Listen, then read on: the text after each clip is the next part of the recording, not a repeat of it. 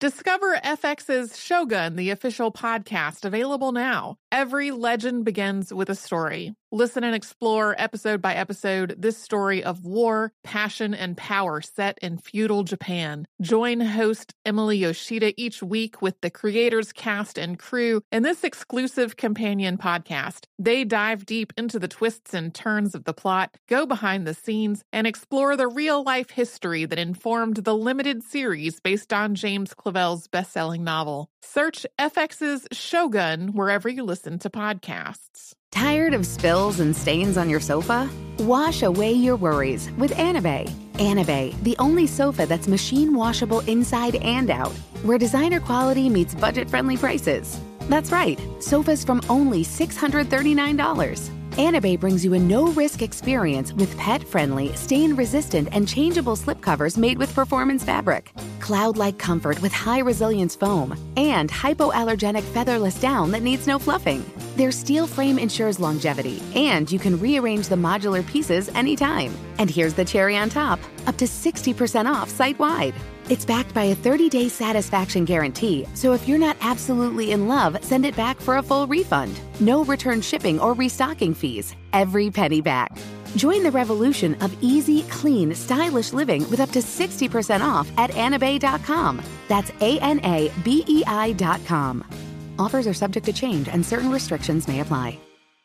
This episode is brought to you by Ferguson. At Ferguson, your project is our priority. Whether you're building a new home or working on a remodel, Ferguson showrooms are designed to inspire. Ferguson Associates are experts. They can help with bath, kitchen, lighting projects, and just so much more. And they can help you pick out the perfect products, they can help get your orders facilitated, and they can even manage delivery coordination. They work with builders and remodelers, designers, and homeowners to make sure that every project runs smoothly, start to finish. They're going to take care of the details so you're happy. Book your one on one appointment at fergusonshowrooms.com to get started. Apple Card is the perfect cashback rewards credit card.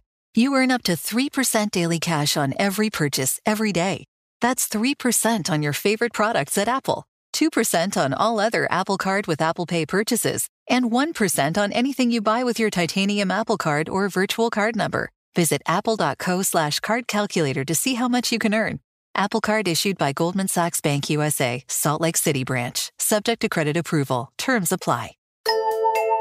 Welcome to Stuff You Missed in History Class, a production of iHeartRadio.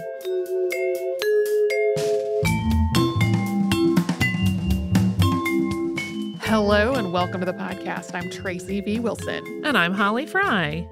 Today we have the first episode in something that is not exactly a two parter. It is more like two interconnected episodes, and they're so intertwined that when I was researching and writing them, I had both outlines open the whole time.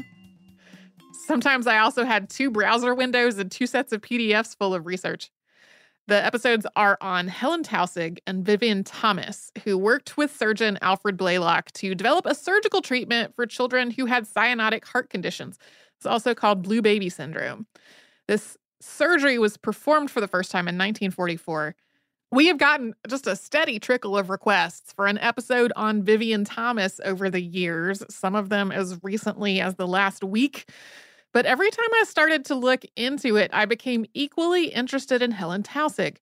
She was the one who suggested that Blalock try to find a surgical approach to congenital heart conditions like tetralogy of Fallot. And then Thomas was the one who actually worked out how to do this procedure. Basically, Taussig had a dream, and Thomas and Blalock made that dream into a reality.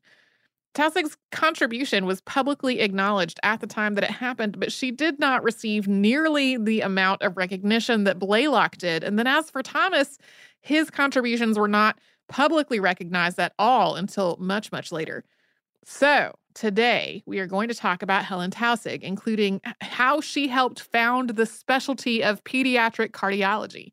And then in the next episode, we'll talk about Vivian Thomas and how he developed this surgery that Helen Taussig had the idea for. Helen Brooke Taussig was born May 24, 1898, in Cambridge, Massachusetts. She was the youngest child of Frank and Edith Guild Taussig. Frank was a Harvard professor and an economist who would later serve as chair of the Federal Tariff Commission and as a member of the Advisory Committee on Peace in the Paris Peace Conference at the end of World War I. Edith had been one of the first students at Radcliffe College, where she had studied biology and zoology. Helen contracted an illness that affected her hearing when she was a child. Sources are a little contradictory about whether it was pertussis or the flu or some other infection.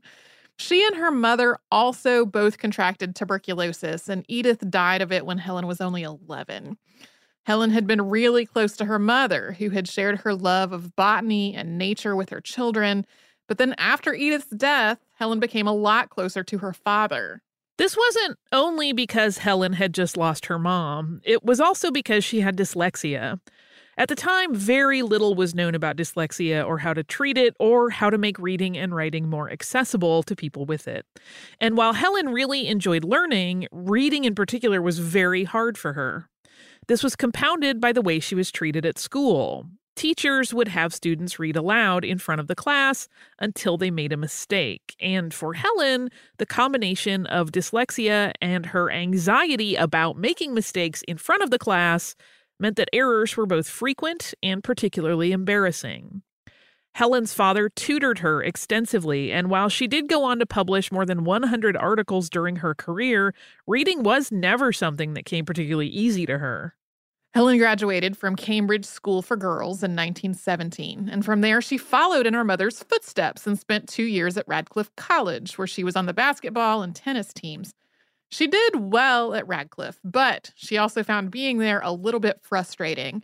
Radcliffe had been established as a women's college for Harvard, and her father was a renowned Harvard professor. So, as long as she was at Radcliffe, she was always Frank Taussig's daughter. She wondered whether the successes that she was having there were based on her own merit or were based on her connection to him. After taking a trip to California, Helen decided that the University of California at Berkeley might be a better fit for her, and she transferred there. She graduated in 1921. By this point, she wanted to study medicine, and her father suggested that she study public health, which was, in his opinion, a good field for women. Harvard was opening a new school of public health, having previously run a public health program in conjunction with MIT. However, Harvard was not conferring degrees to women, something that also just came up in our episode on Cecilia Payne Gaposchkin. When Taussig met with Milton J. Rosenau, who was Dean of Harvard School of Public Health, she asked him who would be foolish enough to spend four years at a program that would not actually confer a degree at the end. His answer was no one, I hope. And then she said, I'll not be the first to disappoint you. Good afternoon. a lot of accounts describe her as kind of shy, but she could also be salty when she needed to. and Taussig still wanted to study medicine, though, so she got permission to take a histology course at Harvard, but she wasn't allowed to interact with the other students, and she had to do all of her lab work alone. Her professor, Dr. John Lewis Bremer, advised her to study at Boston University Medical School. That school had been established in 1873 when Boston University merged with New England Female Medical College, becoming the first coeducational medical school in the United States. It was at BU that Taussig started studying the heart. Her anatomy professor, Dr. Alexander Begg, was also the dean of the medical school, and he suggested that she study bovine hearts. This led to her first published paper, which was co authored with Faith L. Meserve. It was titled Rhythmic Contractions in Isolated Muscle Strips of Mammalian Ventricle. And in this paper, they demonstrated that strips of cardiac muscle from mammals beat intrinsically, and that was something that had already been established in reptile hearts, but not in mammals. Taussig really excelled in her work at Boston University, to the point that Begg thought she might be welcomed at Johns Hopkins University in Baltimore, Maryland. A large part of the funding for the Johns Hopkins Medical School had come from the Women's Fund Committee, organized by Mary Elizabeth Garrett and other major donors. The establishment of the medical school was only possible thanks to their contributions, which were made under the condition that women be allowed to enroll and given the same opportunities as men. I kind of love this. Mm-hmm. We'll pay for mm-hmm. this medical school, but only if women can go here. When Taussig applied to Johns Hopkins, her letters of reference included one from Harvard professor Dr. Walter Cannon, which read in part, quote, "If women were admitted to Harvard, I would enthusiastically vote for her admission." Ultimately, she was admitted at Johns Hopkins, and when she started there in 1923, her class included 60 men and 10 women. Helen Taussig earned her MD from Johns Hopkins in 1927, and she hoped to continue on there with an internship in internal medicine. But there was only one space available for a woman, and that went to Dr. Vivian Tappan, whose GPA was two tenths of a point higher than Taussig's.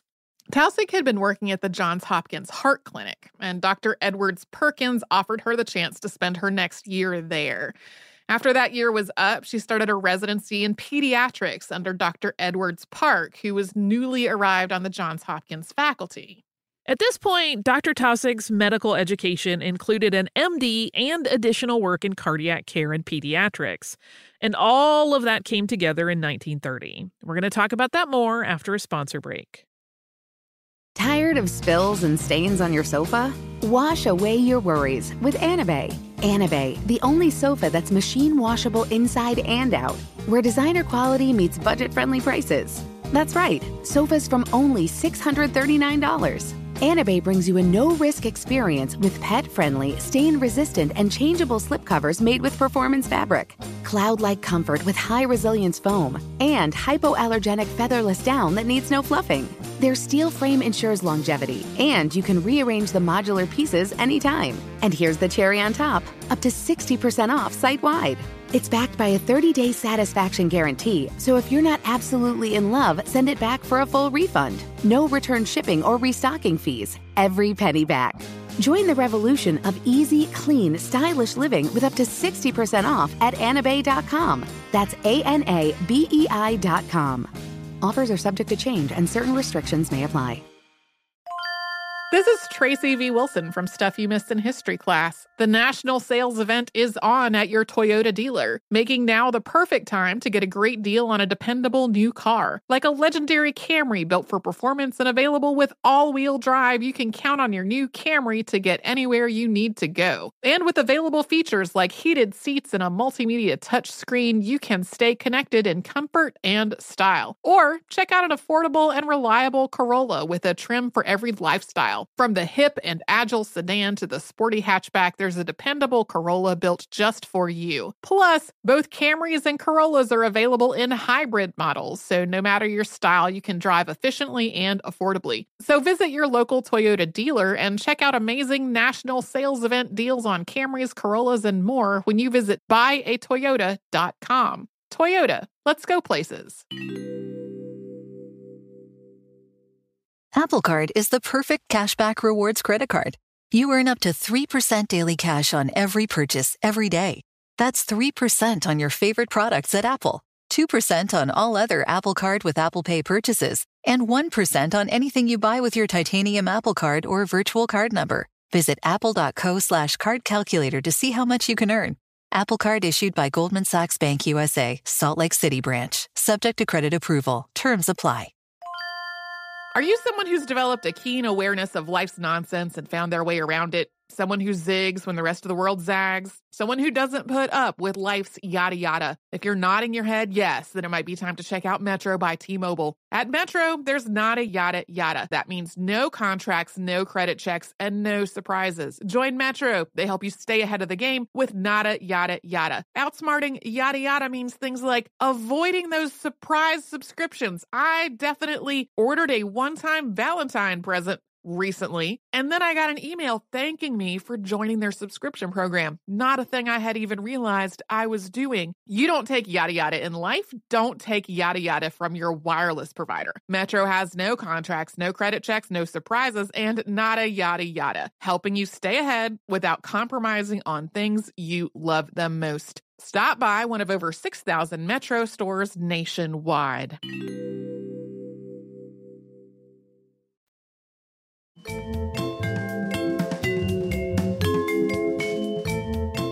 When Dr. Edwards Park started working at Johns Hopkins, he thought that the children with acute medical needs were getting pretty good medical care there.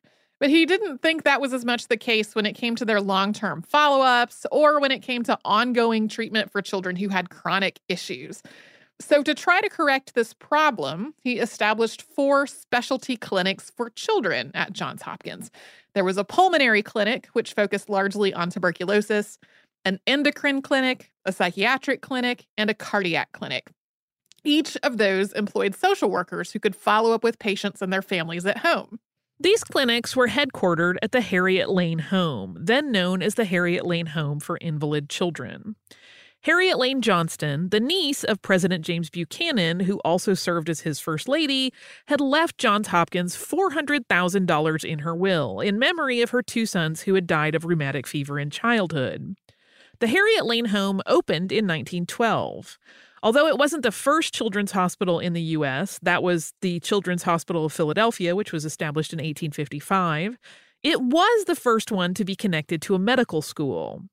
Although the Harriet Lane home closed in 1972, the Harriet Lane Clinic still operates at Johns Hopkins. In 1930, Park appointed Dr. Helen Taussig as head of the Children's Heart Clinic at the Harriet Lane home. She was only 32 years old at the time, and at first she tried to turn this offer down because she did not think she had enough experience for it. In the end, though, she accepted and she continued in this role until her retirement in 1963.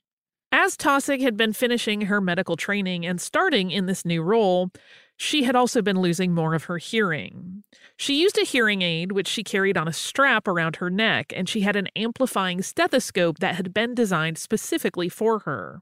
She also learned to read lips and to palpate patients' heart rhythms using her hands and fingers. Over time, she learned how to distinguish heart murmurs based on how they felt including murmurs that weren't audibly distinguishable from one another when hearing through a stethoscope. I think this is the coolest thing ever.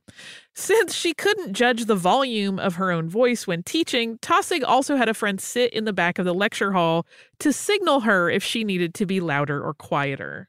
So, when she started at this clinic, a big part of the children's cardiac clinic's work at Johns Hopkins involved treating children whose hearts had been damaged by rheumatic fever.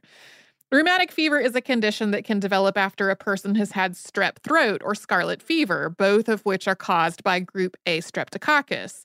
Rheumatic fever can cause heart murmurs, an enlarged heart, and fluid accumulation around the heart. And it was a lot more common before the development of antibiotics that could kill streptococcus bacteria, which happened later on in the 1930s. But Park wanted Taussig to focus her work at the clinic beyond just rheumatic fever patients. He also wanted her to study congenital heart diseases.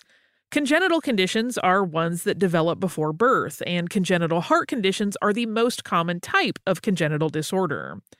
At the time, though, there hadn't been much research into congenital conditions at all, and especially congenital heart conditions. They weren't really treatable, and in many cases, they were fatal. It seemed as though there was really nothing to be done to help the patients. So, in the minds of a lot of researchers, there really wasn't any point in studying them. Having gotten this direction from Parks specifically to study them, Taussig started gathering as much information as she could about her patients' hearts. The cardiac clinic was outfitted with fluoroscopy and x ray machines, as well as electrocardiogram units. So Taussig was imaging patients' hearts and measuring their electrical activity. Since these conditions were sadly so often fatal, she would also perform autopsies. So the information that she gathered while patients were alive came together with the physical study of their heart after they had died. Over time, based on all of this study, Taussig was able to develop diagnostic criteria for living patients. As this was happening, Dr. Maud Abbott was also doing similar work at the McGill Medical Museum in Montreal. Abbott published her Atlas of Congenital Cardiac Disease in 1936, which became an inspiration for Taussig's work. One of the conditions that Taussig saw over and over again was called tetralogy of Fallot that was named for Etienne Louis Arthur Fallot, who first described it in 1888. In a correctly working heart, deoxygenated blood from the body enters the right atrium. The right atrium pumps it into the right ventricle. The right ventricle pumps that blood through the pulmonary valve and into the pulmonary artery, which goes to the lungs. In the lungs, the blood picks up oxygen, leaves behind carbon dioxide, and then the oxygenated blood makes its way back into the heart through the left atrium. The left atrium pumps the blood down into the left ventricle, and then the left ventricle pumps the oxygenated blood out into the rest of the body through the aorta. Tetralogy of Fallot is a four part condition that affects this circulation in multiple ways. One, the valve between the heart and the pulmonary artery is too narrow, so there's less room for the deoxygenated blood to move to the lungs. Two, because the right ventricle has to work a lot harder to pump blood through that narrow space, it's enlarged. Three, there is a hole between the two ventricles, so deoxygenated blood from the right ventricle and oxygenated blood from the left ventricle mixes together when it absolutely should not. Four, rather than being attached to the left ventricle where it's supposed to be, the aorta is shifted over, so it receives blood from both sides of the heart, with oxygenated and deoxygenated blood mixed together. All this together means that the heart is having to work a lot harder and that the blood going out to the extremities doesn't carry as much oxygen as it should. That's a condition called anoxemia. Children with this condition often have bluish skin and mucous membranes, can't tolerate even mild exercise, and generally just don't really thrive. Before this surgical treatment was developed, about a quarter of the babies born with this condition died before their first birthday. Almost three quarters died before they were 10, and only about 5% lived past the age of 40. And because their tissues were being deprived of so much oxygen, a lot of those who did survive past infancy couldn't walk or stand on their own, and everyday tasks just required more oxygen than their bodies were getting. One of the things that Taussig discovered during her research was that some of her patients fared pretty well in their first days of life, but then suddenly got worse. She realized this shift came from the closure of their ductus arteriosus. For reference, in the womb, a fetus gets oxygen through the umbilical cord rather than by breathing. The ductus arteriosus is a vessel that lets circulating blood bypass the lungs, which at that point are filled with fluid. After a person is born and starts breathing on their own, the ductus arteriosus typically closes. And until it does, because of all the physiological changes going on after birth, some of the baby's blood uses it basically as a shortcut, allowing extra blood to travel to the lungs. Sometimes the ductus arteriosus doesn't close as it should, causing a condition called patent ductus arteriosus. And in a baby with an otherwise healthy, functioning heart, this can cause a problem. That vessel allows too much blood into the lungs. That puts more pressure on the heart and it increases blood pressure within the pulmonary arteries. But Taussig found that in some babies with congenital heart conditions, patent ductus arteriosus actually helped. That excess blood in the lungs was able to absorb a little more oxygen to distribute to the rest of the body. This was particularly true for children with tetralogy of Fallot and other cyanotic conditions. This realization about the ductus arteriosus also connected to another conclusion that Taussig drew during this work. She realized that much of the time, congenital heart conditions weren't fatal because the person's heart failed. It was because their bodies just were not getting enough oxygen. In 1939, Dr. Robert Gross developed a surgical technique to close a patent ductus arteriosus. He did this work at Boston Children's Hospital in conjunction with a pediatrician named John Hubbard. They weren't actually the first ones to do this procedure, though. That was Emil Karl Frey, who did it in Germany the year before. They were the first ones to publish their work, though. This gave Taussig an idea that if it was possible to close a patent ductus arteriosus that was harming a patient, it might also be possible to build one in a patient who needed it. This wouldn't cure the heart condition that was causing the patient's cyanosis, but it could provide some relief of symptoms, both prolonging the patient's life and improving their quality of life. After hearing about Dr. Gross's surgery, Taussig contacted him to find out whether he would be interested in trying to develop such a procedure. There isn't any correspondence that has survived from this exchange, so it's not 100% clear exactly when it happened, but Gross responded that he closed this ductus. He did not build new ones. Then, in 1941, Alfred Blalock became surgeon in chief of Johns Hopkins, and he brought his surgical technician, Vivian Thomas, with him. In 1942, Taussig observed from the gallery as Blalock closed a patent ductus arteriosus. Afterward, in her account, Taussig approached Blalock and said, quote, I stand in awe and admiration of your surgical skill, but the really great day will come when you build a ductus for a child who is dying of anoxemia, and not when you tie off a ductus for a child who has a little too much blood going to his lungs. And Blalock responded, When that day comes, this will seem like child's play. So, we are going to talk about how Blalock and Thomas developed this surgical procedure in our upcoming episode on Vivian Thomas. We will get back to Taussig's story after a sponsor break. Tired of spills and stains on your sofa? Wash away your worries with Anabei. Anabei, the only sofa that's machine washable inside and out, where designer quality meets budget friendly prices. That's right, sofas from only $639. Anabei brings you a no-risk experience with pet-friendly, stain-resistant, and changeable slipcovers made with performance fabric, cloud-like comfort with high-resilience foam, and hypoallergenic featherless down that needs no fluffing. Their steel frame ensures longevity, and you can rearrange the modular pieces anytime. And here's the cherry on top, up to 60% off site-wide. It's backed by a 30 day satisfaction guarantee, so if you're not absolutely in love, send it back for a full refund. No return shipping or restocking fees. Every penny back. Join the revolution of easy, clean, stylish living with up to 60% off at anabei.com. That's A N A B E I.com. Offers are subject to change and certain restrictions may apply. This is Holly Fry from Stuff You Missed in History class. The national sales event is on at your Toyota dealer, making now the perfect time to get a great deal on a dependable new SUV, like an adventure ready RAV4. Available with all wheel drive, your new RAV4 is built for performance on any terrain, from the road to the trails. And with plenty of passenger and cargo space, plus available tech like wireless charging, you and your entire crew can stay connected. Or check out a stylish and comfortable Highlander with three spacious rows of seating for up to eight passengers. And with available features like the panoramic moonroof, you can sit back, enjoy the wide open views with your whole family. Plus, both RAV4s and Highlanders are available in hybrid models, so no matter your style, you can drive efficiently and save on gas. So visit your local Toyota dealer and check out amazing national sales event deals on RAVs, Highlanders, and more when you visit buyatoyota.com. Toyota, let's go places.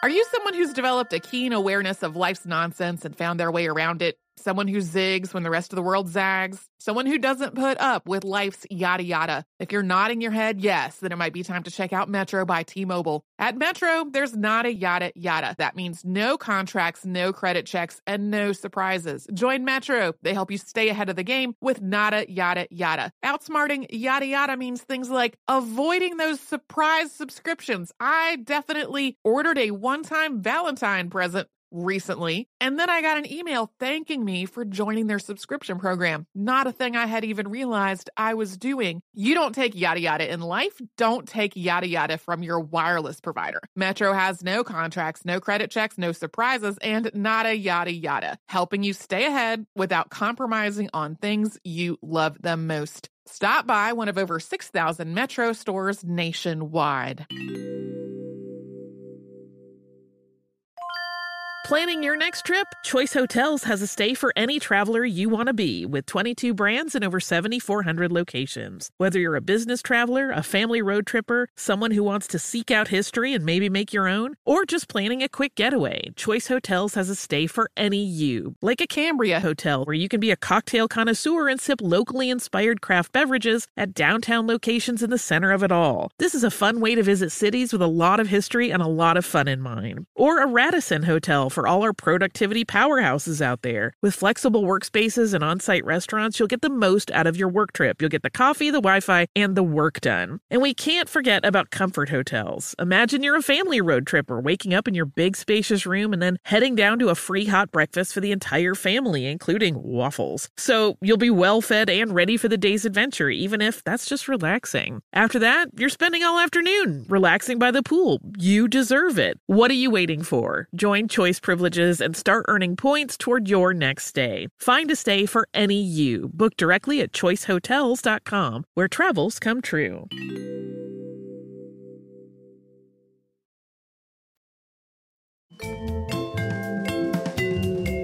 Here is how surgical technician Vivian Thomas described Dr. Helen Taussig's involvement in the surgery that he developed. Quote, Helen passionately described her patients and their plight, and that no known medical treatment existed. She went on to suggest that their only hope was a type of surgical approach to get more blood to the lungs as a plumber changes the pipes around.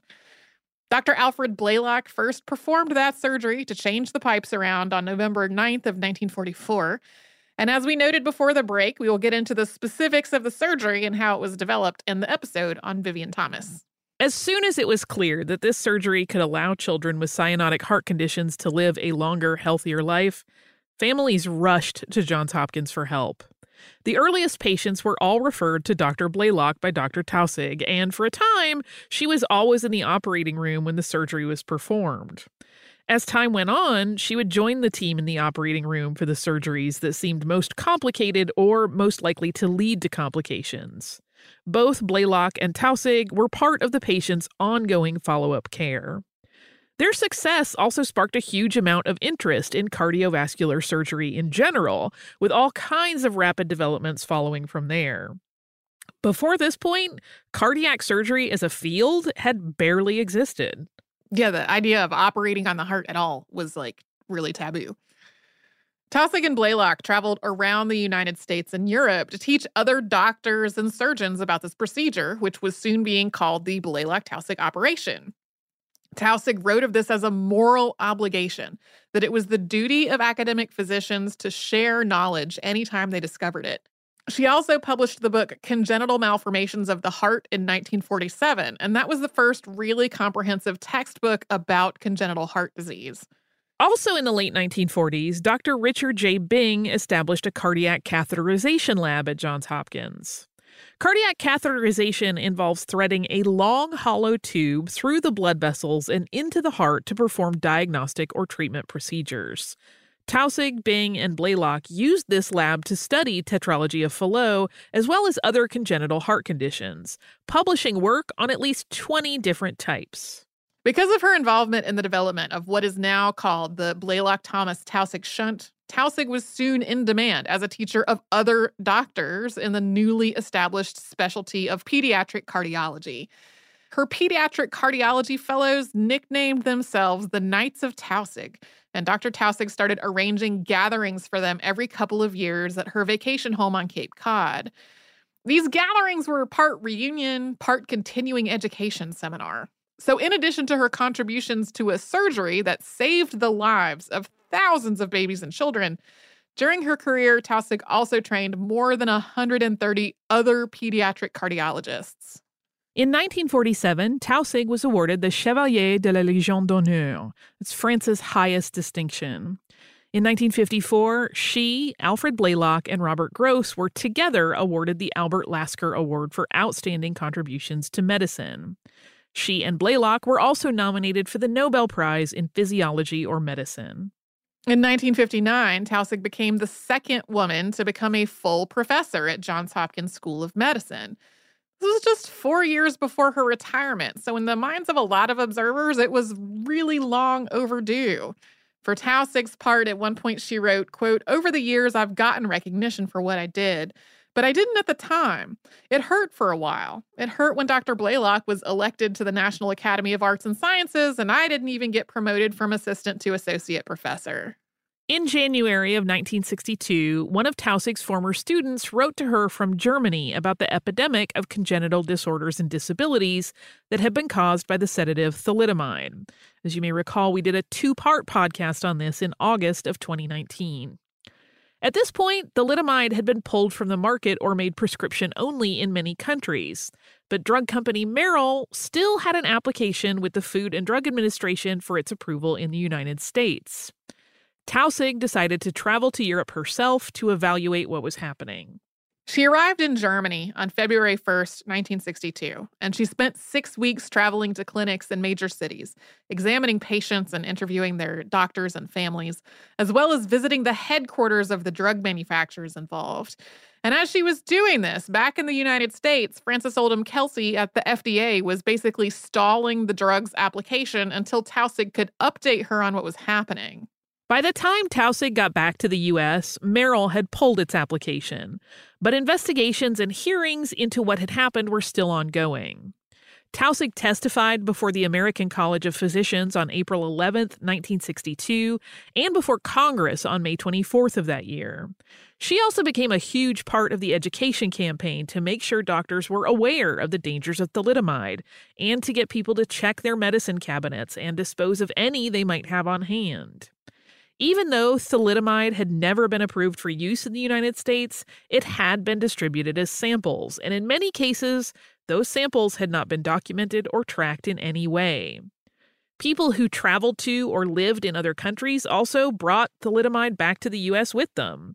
As part of all of this, Taussig wrote numerous opinion pieces and articles for medical journals, including advocating for better testing procedures for drugs before they were approved for use. Yeah, she was one of the big voices of trying to make sure people knew the dangers and acted appropriately to to dispose of their medications. Although Taussig formally retired in 1963, she kept up an almost full-time patient load afterwards, saying, quote, "Now that I'm retired, I'm much too busy to stop working." In addition to continuing to work as a pediatric cardiologist, in June of that year, she was the first recipient of a fellowship established by the National Foundation of the March of Dimes. She used the money from that fellowship to fund a follow up study of people who Alfred Blalock had operated on between 1945 and 1950. She ultimately tracked down 779 former patients, and she found that more than 80% of them had good or excellent long term results from their surgeries. By the 1960s, hearing aid technology had advanced to the point that Taussig had been using much smaller devices that mounted to the earpiece of her glasses, rather than something much larger that she carried around on her neck. In 1963, she had a surgical procedure on the stapes of her left ear, which partially restored her hearing in that ear.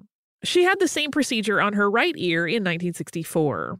Although this procedure had been available earlier than this, she hadn't really wanted to do it. She just didn't see the need for an elective procedure to address something that was not hampering her ability as a doctor. Taussig had become one of the six founding members of the Board of Pediatric Cardiology when it was founded in 1961. Uh, in 1964, President Lyndon Johnson awarded her the Presidential Medal of Freedom her citation read, quote, physician, physiologist, and embryologist, her fundamental concepts have made possible the modern surgery of the heart, which enables countless children to lead productive lives. In 1965, she became the first woman to serve as president of the American Heart Association. On May 25, 1970, the clinic at Johns Hopkins was renamed the Helen B. Taussig Children's Pediatric Cardiac Center. On May 21, 1976, Johns Hopkins University awarded her the Milton Stover Eisenhower Medal for Distinguished Service. On June 19, 1977, she was awarded the Scientific Achievement Award from the American Medical Association. During her career, she was also awarded more than 20 honorary doctorates. What she described as her highest award, though, was when parents of children she'd treated later named other children after her.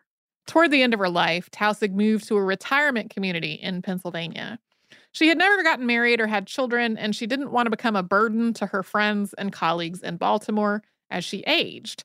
She kept spending her summers in Cape Cod and to study hearts, including studying congenital heart conditions in birds toward the end of her life. That is fascinating. Uh, Dr. Helen Taussig died in a car crash on May 20th, 1986, at the age of 87. The Pediatric Cardiac Center at Johns Hopkins still bears her name, now as the Blalock Taussig Thomas Pediatric and Congenital Heart Center. So, next time, we will hear a little bit more about her when we talk about Vivian Thomas. But in the meantime, do you have listener mail? I do. This is from Caroline. Caroline says, My name is Caroline and I live in Philadelphia, longtime listener, first time writer. In the lead up to the federal election, the Mural Arts program in Philadelphia has created a beautiful public art installation called To the Polls. One of the pieces is a painting of an altar honoring voting rights ancestors. I got very excited when I saw Nina Otero Warren's name and knew who she was because of your podcast. I'm attaching a photo I took, although I am regretting not taking a closer picture of the bottom where the words are. Um, so What's on the bottom is in both English and Spanish. And in English, it says, This altar is dedicated to our voting rights ancestors. Ida B. Wells Barnett, Mary Church Terrell, Carrie Williams Clifford, Nina Otero Warren, Mabel Pinghua Lee, Mary Louise Bottineau Baldwin, Miguel Trujillo, Amzie Moore, Medgar Evers, and Al Perez. Let's honor their legacy by exercising our right to vote. Vote for justice, vote for our collective liberation. This piece is by Candy Alexandra Gonzalez. You can see the rest of the paintings here. Caroline included a link to that. Thank you so much for your episode on Nina Otero Warren. It made this already moving piece that much more meaningful. Thank you for all the times you have helped me learn about someone who made their world better in their lifetime, but I never knew about. In this period of uncertainty, it helps to be reminded that history is made up of a lot of regular people like me who just chose to do the right thing. Wishing you and yours health and happiness, Caroline. Thanks so much, Caroline. Thanks for the link to this this collection of murals. So um, it's in Love Park in Philadelphia. It made me feel pretty wistful. Um, for a while, I was going to Philadelphia every November when, um, like, my spouse would have a thing he was going to, and I would ride along and do whatever I wanted in Philadelphia the whole time. Um, I didn't go last year because we had just adopted two baby kittens and I wasn't ready to leave them with a pet sitter yet. And we didn't go this year because everything's canceled because of the pandemic. Um, but I was like, man, I kind of wish I could just go to Philadelphia and walk around Love Park a little bit. Um, the uh, the murals are really really lovely. Um, we are recording this episode on election day, and hopefully by the time this episode comes out, we will know know what's happening. Yeah, uh, because I don't. You and I both lived through the 2000 election, yes, which took a long time. Sure did. so fingers crossed. Fingers crossed. Thank you, Caroline. We'll we'll see. But Yeah. yes, it's so cool that Nina Otero Warren is is honored as part of that. I think that's fantastic. Yeah. So thank you again for sending that message, Caroline. Thank you uh, to everybody who's been sending us nice email lately. If you would like to write to us about this or any other podcast, we're at historypodcast at iheartradio.com. And then we're all over social media at Missed in History. And that's where you'll find our Facebook, Twitter, Pinterest, and Instagram. And you can subscribe to our show on the iHeartRadio app and Apple Podcasts and anywhere else that you get your podcasts.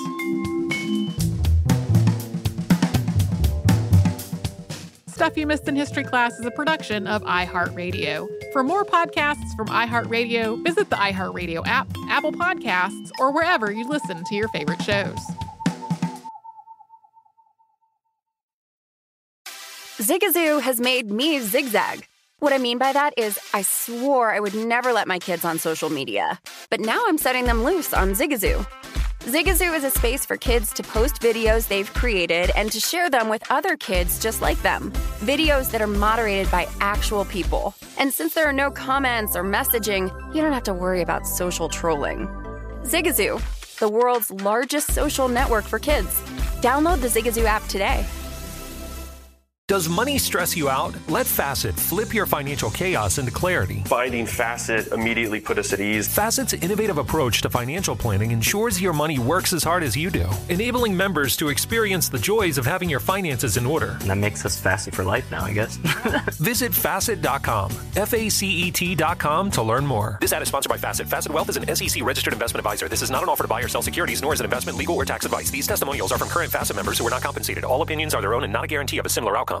The national sales event is on at your Toyota dealer, making now the perfect time to get a great deal on a dependable new SUV, like an adventure ready RAV4. Available with all wheel drive, your new RAV4 is built for performance on any terrain. Or check out a stylish and comfortable Highlander with seating for up to eight passengers and available panoramic moonroof. You can sit back and enjoy the wide open views with the whole family. Check out more national sales event deals when you visit buyatoyota.com. Toyota, let's go places. Ready to unlock a world of entertainment? Philips Roku TV has America's favorite TV streaming platform built in, so you can watch live TV, catch every game, discover must see shows and hit movies, and get all the best streaming apps in one place, like iHeart for all your favorite music, radio, and podcasts. Watch what you want when you want. Immerse yourself in entertainment with premium 4K picture and sound for every budget, with sizes for every room. Find your perfect Philips Roku TV today, online or at your local Walmart and Sam's Club.